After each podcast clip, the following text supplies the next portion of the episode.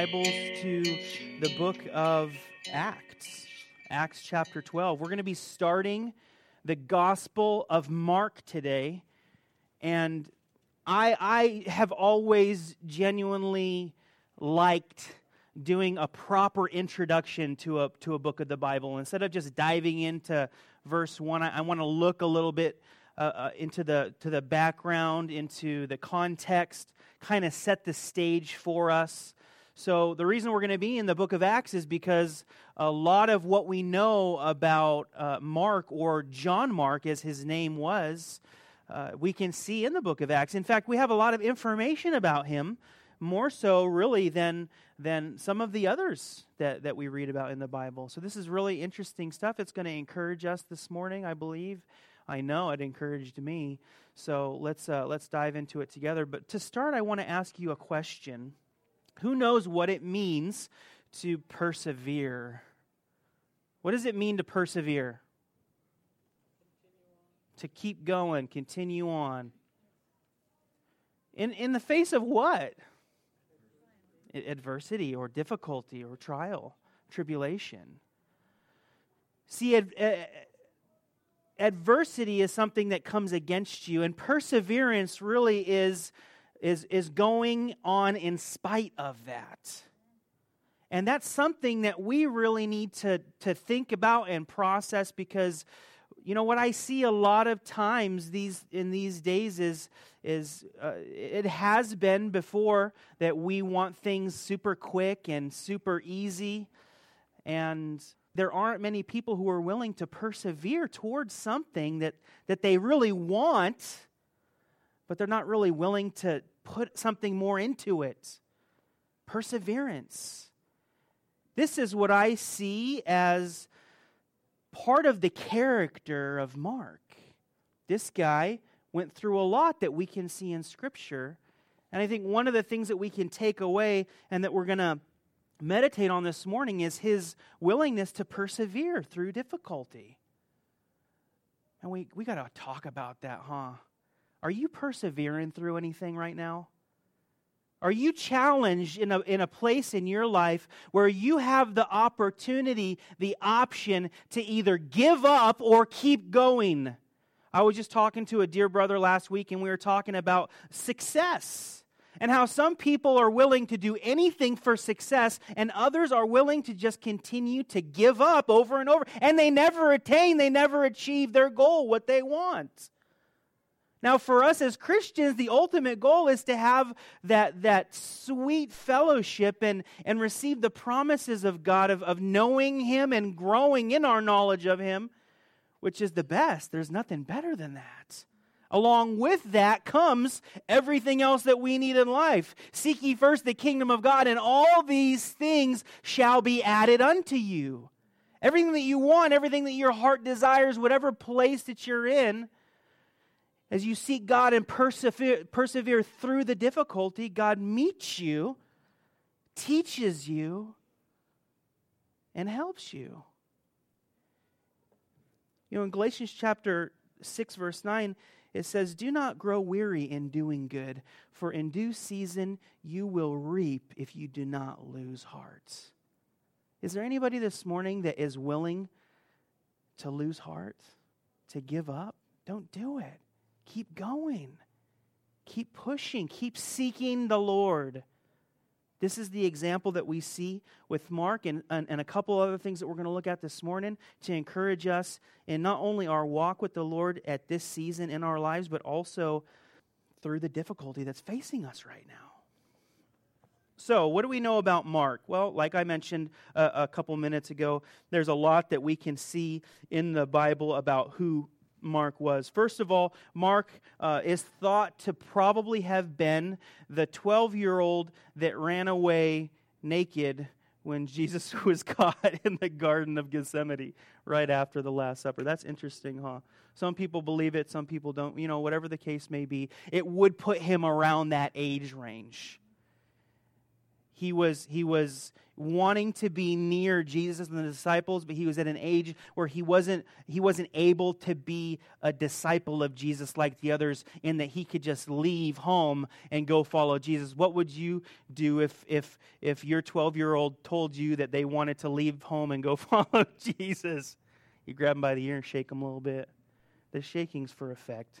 You ain't going nowhere. But there's other things that indicate in Scripture that, that even the family themselves didn't really know who Jesus was till a certain point. In fact, keep, keep your finger in Acts chapter 12 and flip over to Mark chapter 14, which we will get there eventually. Mark chapter 14, verse 12 says, now, on the first day of unleavened bread, when they killed the Passover lamb, his disciples said to him, Where do you want us to go and prepare that you may eat the Passover?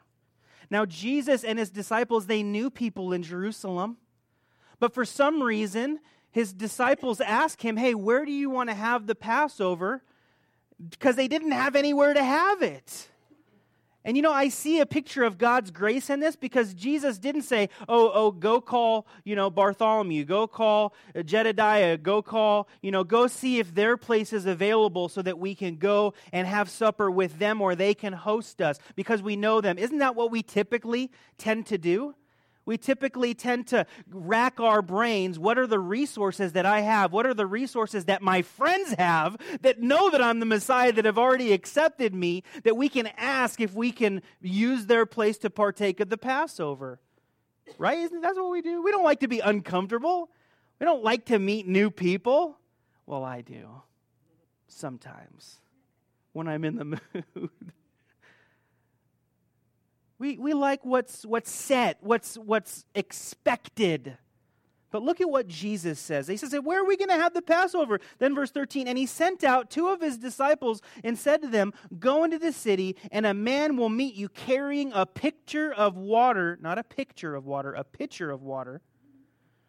Wherever he goes in, say to the master of the house, The teacher says, Where is the guest room in which I may eat the Passover with my disciples?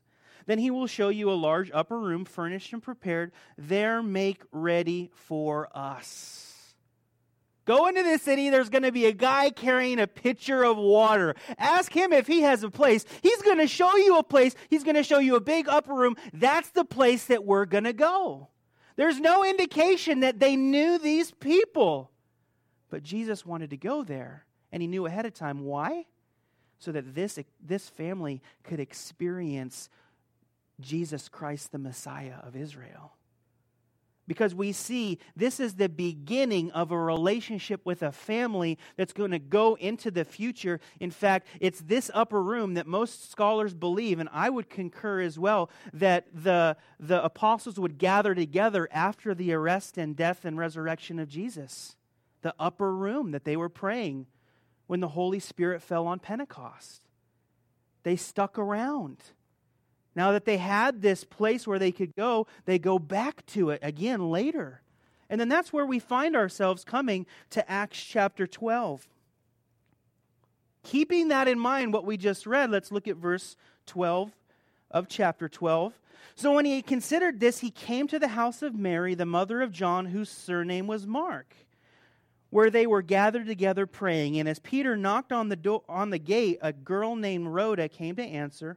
When she recognized Peter's voice because of her gladness, she did not open the gate, but ran in and announced that Peter stood before the gate.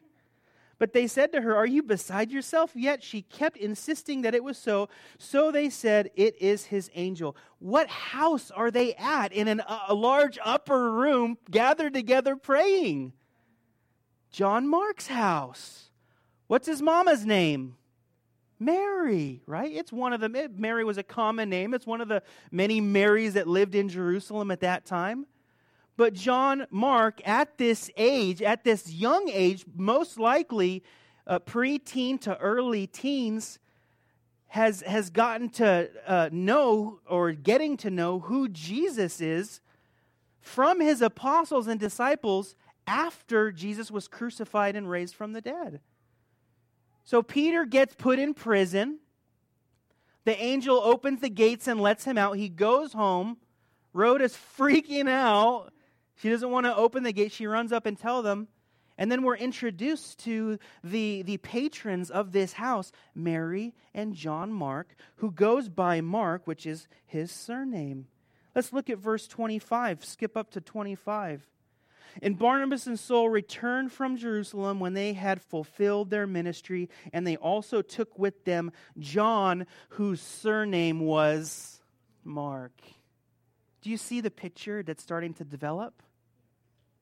Mark was involved in ministry in the early church, but with a little bit of a disconnect to actually who Jesus was. I find that remarkable. Many people uh, don't consider the Gospel of Mark or they don't take it very seriously. When you talk about the Gospels, you know, Matthew's the first, and let's talk about Matthew. You know, John, the Gospel of John. Oh, everybody's got to read the Gospel of John. Luke, he was so precise. He was a physician, magnificent writer, you know, and then there's Mark. What's the benefit of looking at Mark? Well, for a long time, they didn't know when Mark was written, but we find out through church history that it was probably, the Gospel of Mark was probably written to the mid to late 60 AD ish eh, time frame before Jerusalem fell, and is very probably, we don't know for sure, but is very probably the first of the four Gospels that was written.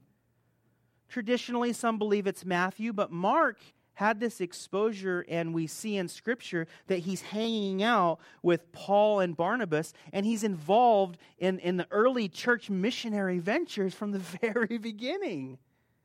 And Barnabas and Saul returned from Jerusalem when they had fulfilled their ministry, and they also took with them John, whose surname was Mark. Now, in the church that was in Antioch, there were certain prophets and teachers Barnabas, Simeon, who was called Niger, Lucius of Cyrene, Manaen, who had brought up, who had been brought up with Herod the Tetrarch, and Saul. As they ministered to the Lord and fasted, the Holy Spirit uh, said, Now separate to me Barnabas and Saul for the work to which I have called them.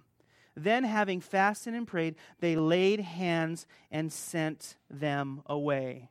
Now, we already know that, that Mark was hanging out with Paul and Barnabas. Paul and Barnabas get this call that nobody else has gotten before. They had been practicing in theory, going, you know, from Jerusalem to Judea to Samaria to the uttermost parts of the earth, preaching the gospel, testifying of the Lord Jesus Christ. And now it's at this point when God says, I want Paul and Barnabas to go to the Gentiles and take the gospel. We can see. Uh, in verse 4 so being sent out by the holy spirit they went to seleucia and from there they sailed to cyprus and they arrived in salamis. They preached the word of god in the synagogues of the jews. They also had john as their assistant. John mark as their assistant. So here's a guy who's still young. The first church plan, if you will, missionary venture that the early church is doing in sending out by the power of the Holy Spirit uh, Paul and Barnabas, and now Mark gets to go along with them. The relationship we also know from Scripture with Mark to Barnabas is that, that Barnabas is, is Mark's uncle, which makes him Mary's brother. So there's this connection, right? And he goes out and he, he's excited. He's their assistant. He gets to see what ministry is like. He gets to see what it's like to have a calling to ministry. But what Mark doesn't realize, especially as a young man, and, and trust me when I say this, is that ministry is difficult. Ministry is hard. I say this as a joke, obviously. You've probably heard me say it before. I love ministry. I would not rather do anything else in the world than be in ministry. There's only one thing I don't like about ministry. You guys know what it is? It's the people. Two things. Ministry is people, and ministry means serving. So if you're in ministry, you're serving people. There's no way around it. And as Mark steps out in faith with Paul and Barnabas, he's, he's by default putting himself in a position of ministry where he's going to see things happen that, that a lot of people don't see. You know, the, the Bible emphatically uh, uh, encourages the church to pray for those in ministry and in leadership in ministry. Just as a side note, I want to really encourage you guys to do that. You look at statistics across the United States, they say that uh, I think it's, it's 40 pastors a week quit the ministry. Now, whether or not they were genuinely called in the first place, nobody knows. And I don't want to be that judge either, right? But those people who serve the Lord are going to be held to a higher standard. And when mistakes are made in ministry, it's easy to kind of snub your nose. Oh, they don't do this right. They don't communicate enough. They don't know what's going on. They don't even know what they're doing. Yeah, a lot of times we don't know what we're doing in ministry. You know why? Because we're being led by the Lord. And sometimes He doesn't want to give us the five year plan. Sometimes He doesn't want to give us the year plan. Sometimes He doesn't want to give us the six month plan. He says, I want you to trust me. I want you to take one step at a time. But I say, No, Lord. I say, No, Lord. I say, We're signing a five year lease, Lord, for this building, Lord. We need to have a game plan of when the church starts to grow, what's our next step? Are we going to be able to get out? Are we going to stay? What are we doing? And the Lord says, Shut up. Knock it off, Tim. You don't know what's going on. I'm not giving you the six month plan, I'm not giving you the year. I'm going to give you one step at a time. And as we take one step in ministry at a time, faithfully serving the Lord, being obedient to Him, and faithful with the small things that He gives us so that He can give us more, everything starts to make sense. Well, no wonder you did that, Lord. Man, why didn't you just tell me? Because it's none of your business. It's like my kids asking me 50 questions, you know? It's like, where are we? We're getting in the truck. Where are we going? When are we going to get there? How long is it? How far is it? You know, I'm like, just be patient. Do you trust me? Sometimes I, I think that's how the Lord feels. Do you guys even trust me? Why are you why are you working this all out? And you know that's true because right now in your life there's things that are happening that you're saying, God, why? God, what? God, when? God, how? And many times God says, yes. Many times He says no. But an overwhelming majority of the time He says, just wait. Just wait. Just wait and see. Taste and see that the Lord is good. That's how we experience in our right relationship with God what it means to know who He is. Because as we wait on Him, as we place faith and trust on in Him, He takes care of things. He orchestrates it. And it all comes into place, it all falls together, and we're blessed because He loves us and He's not going to leave us. And you guys were the ones that signed that five year lease, you little snot nosed brats, and now you're going to pay for it. No. So, Mark, he's introduced to the early church. He's introduced to these guys like Paul and Barnabas. How would you like to be a young guy hanging out with Paul and Barnabas? And I think, you know, that would be so sweet because the guys I have to hang out with that are older in the faith, you know, they're, they're, they're cool, but they're not like Paul and Barnabas. So they go. He goes with them. They're doing ministry, they're traveling one of the first experiences that Mark gets. Now they had gone through the island in verse 6 of Paphos. They found a certain sorcerer, a false prophet, a Jew whose name was Bar Jesus, who was with the proconsul Sergius Paulus, an intelligent man. This man called for Barnabas, Barnabas and Saul, sought to hear the word of God. But Elymas the sorcerer, for his name is translated, withstood them, seeking to turn the proconsul away from the faith. One of the first experiences uh, uh, Mark experiences is opposition. Do you know that if you have some kind of goal or desire or passion and it's born of God through the Holy Spirit, you will have opposition? That's just the way that it is. Part of it, do not be surprised by the fiery trial that you find yourself in because it, it proves your faith as genuine. You know what that means? It means you say you believe something, but then God comes along and he says, Pop quiz time. What's two plus two? Oh, I know this, I know this, I know this. He puts us in an experience or a situation where we're required to demonstrate what that's supposed to look like according to faith, which is the, the genuine currency. He says, See, you do believe it. And I want to help you grow in that. So let's keep going. That's why we don't pray for patience. Don't. Trust me. I don't even need to explain, okay? Just say, God, help me to, to observe patience in others so that I can be more patient. And he, he begins to see ministry isn't all that it may be cracked up to be a, a, calling of God in a prayer meeting where, where God somehow powerfully tells them, separate these. And, and Mark's like, I get to be a part of this. And then in chapter uh, 13, verse 13, now when Paul and his party set sail from Paphos, they came to Perga and Pamphylia, and John departed from them, returning to Jerusalem. Early into the trip, Mark says, Hey, you know, I, I don't know if this is for me. Maybe I got a little bit ahead of myself. And, and Paul's like, wait a minute, you made a commitment. You said that you were going to be our assistant. We got no assistant now. I don't know if that's what Paul said. And we don't know exactly how it happened, but what we do know from other portions of Scripture that we're going to look at in a minute was that it, in his leaving, he was doing something that uh, uh, disappointed Paul and Barnabas to some degree, but Barnabas was willing to come to uh, terms with it in a better way that Paul did. So, what was the reason? What was the reason he left? We don't know.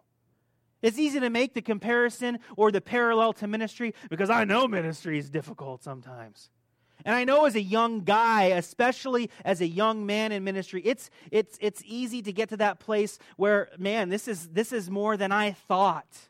This is harder than, than I anticipated. This is more maybe than I bit, you know, bit off to chew. Let's flip over to Acts chapter 15, a few, a few chapters to your right, verse 36.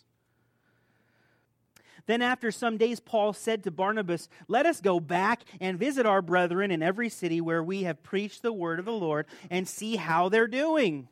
Now, Barnabas was determined to take with them John called Mark. But Paul insisted that they should not take with them the one who had departed from them at Pamphylia and had not gone with them to the work. That's indicative of something. You can almost hear Paul saying, You know, we're not ta- taking Mark because the last time we took him, he couldn't hang. You want to run with the big dogs, you know, you want to go lay down with the puppies? Mark, go lay down. And he's no, we're not making that same mistake again. Paul's very firm in his decision about this. Verse 38.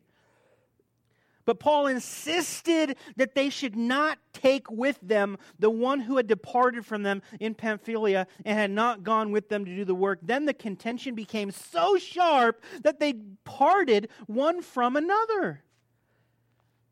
You know what's worse? You know.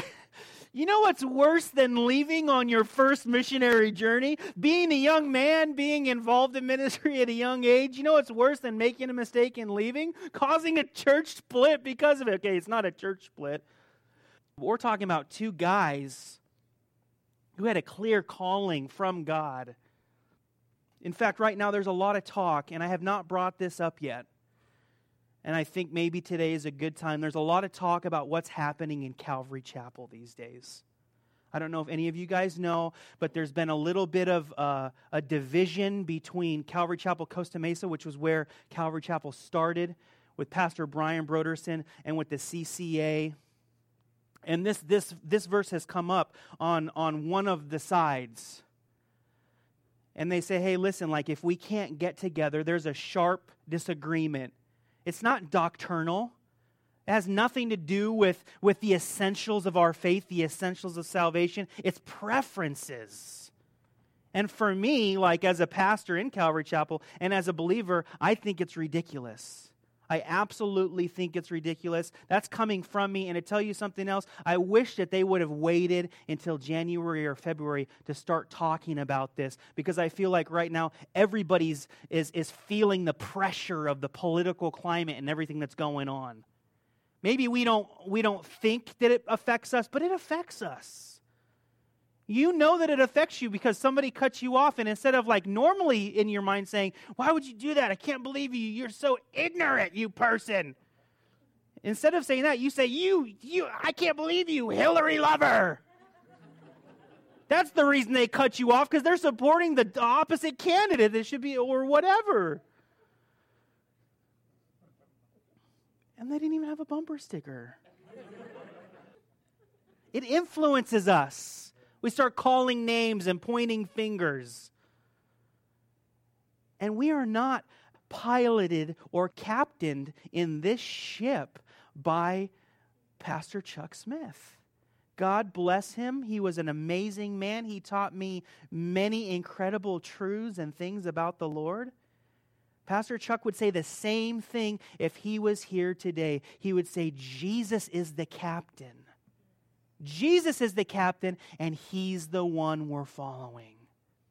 How would it have played out if Paul and Barnabas spent as much time in prayer about this decision as they had the first time they went out when the Holy Spirit commissioned them? I don't know. But it doesn't seem like that was very much of a consideration. It seems like they had a disagreement. Somebody believed that they were right. Somebody else believed that they were wrong. And because of it, this is what's going to happen.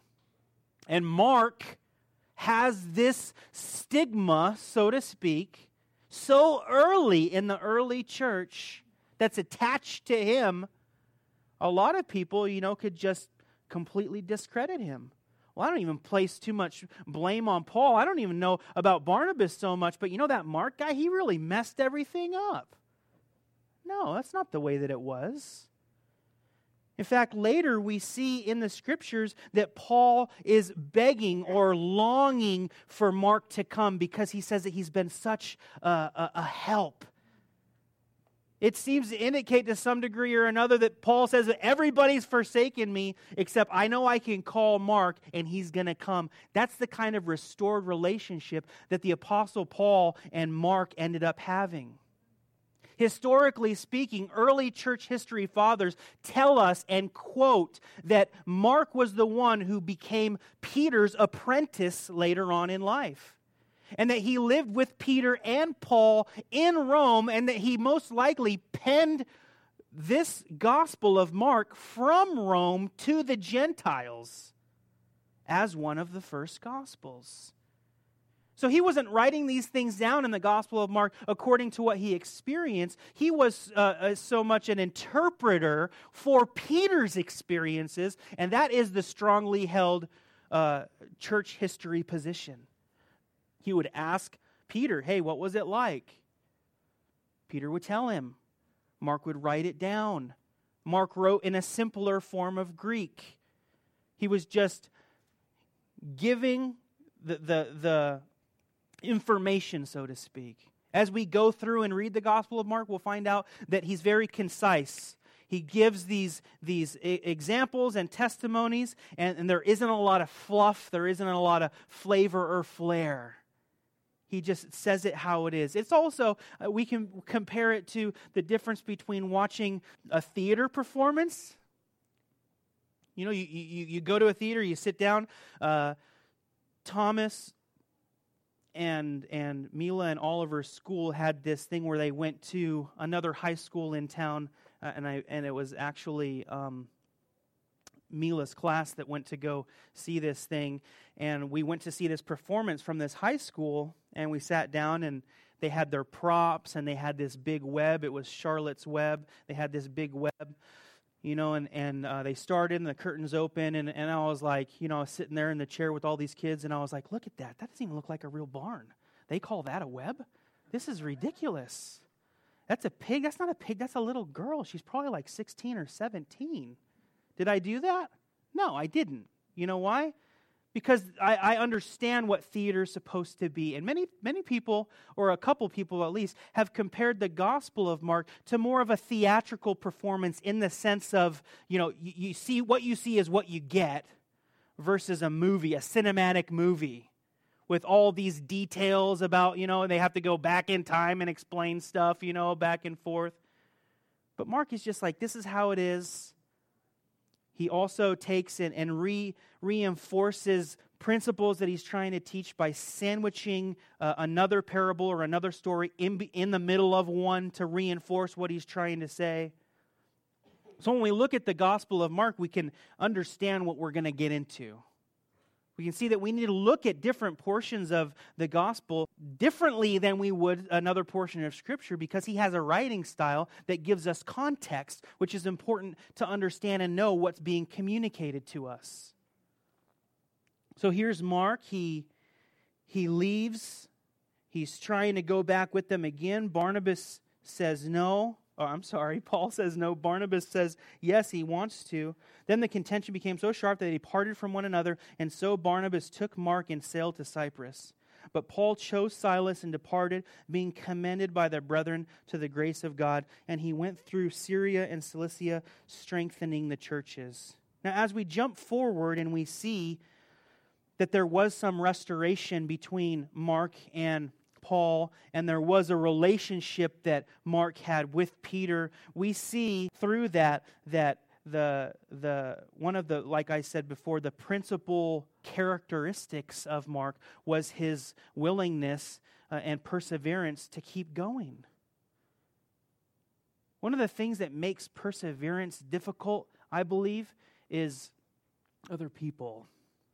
Again, with the people thing, you know?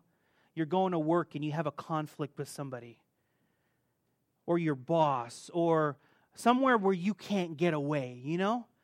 Like if you're in some kind of context where you can get away, you just leave the room. You don't talk to them. But like when you're work, you have to work with each other or whatever, you know, you, you, you gotta be there. And, and a lot of times you think to yourself, I'm just gonna quit.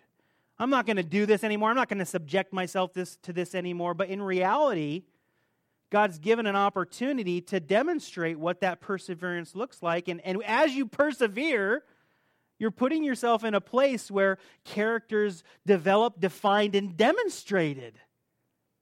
And as time goes by, instead of uh, exiting and leaving and going and trying to find something else, you, you start to demonstrate something that you didn't have before because you weren't kind of put in that situation before.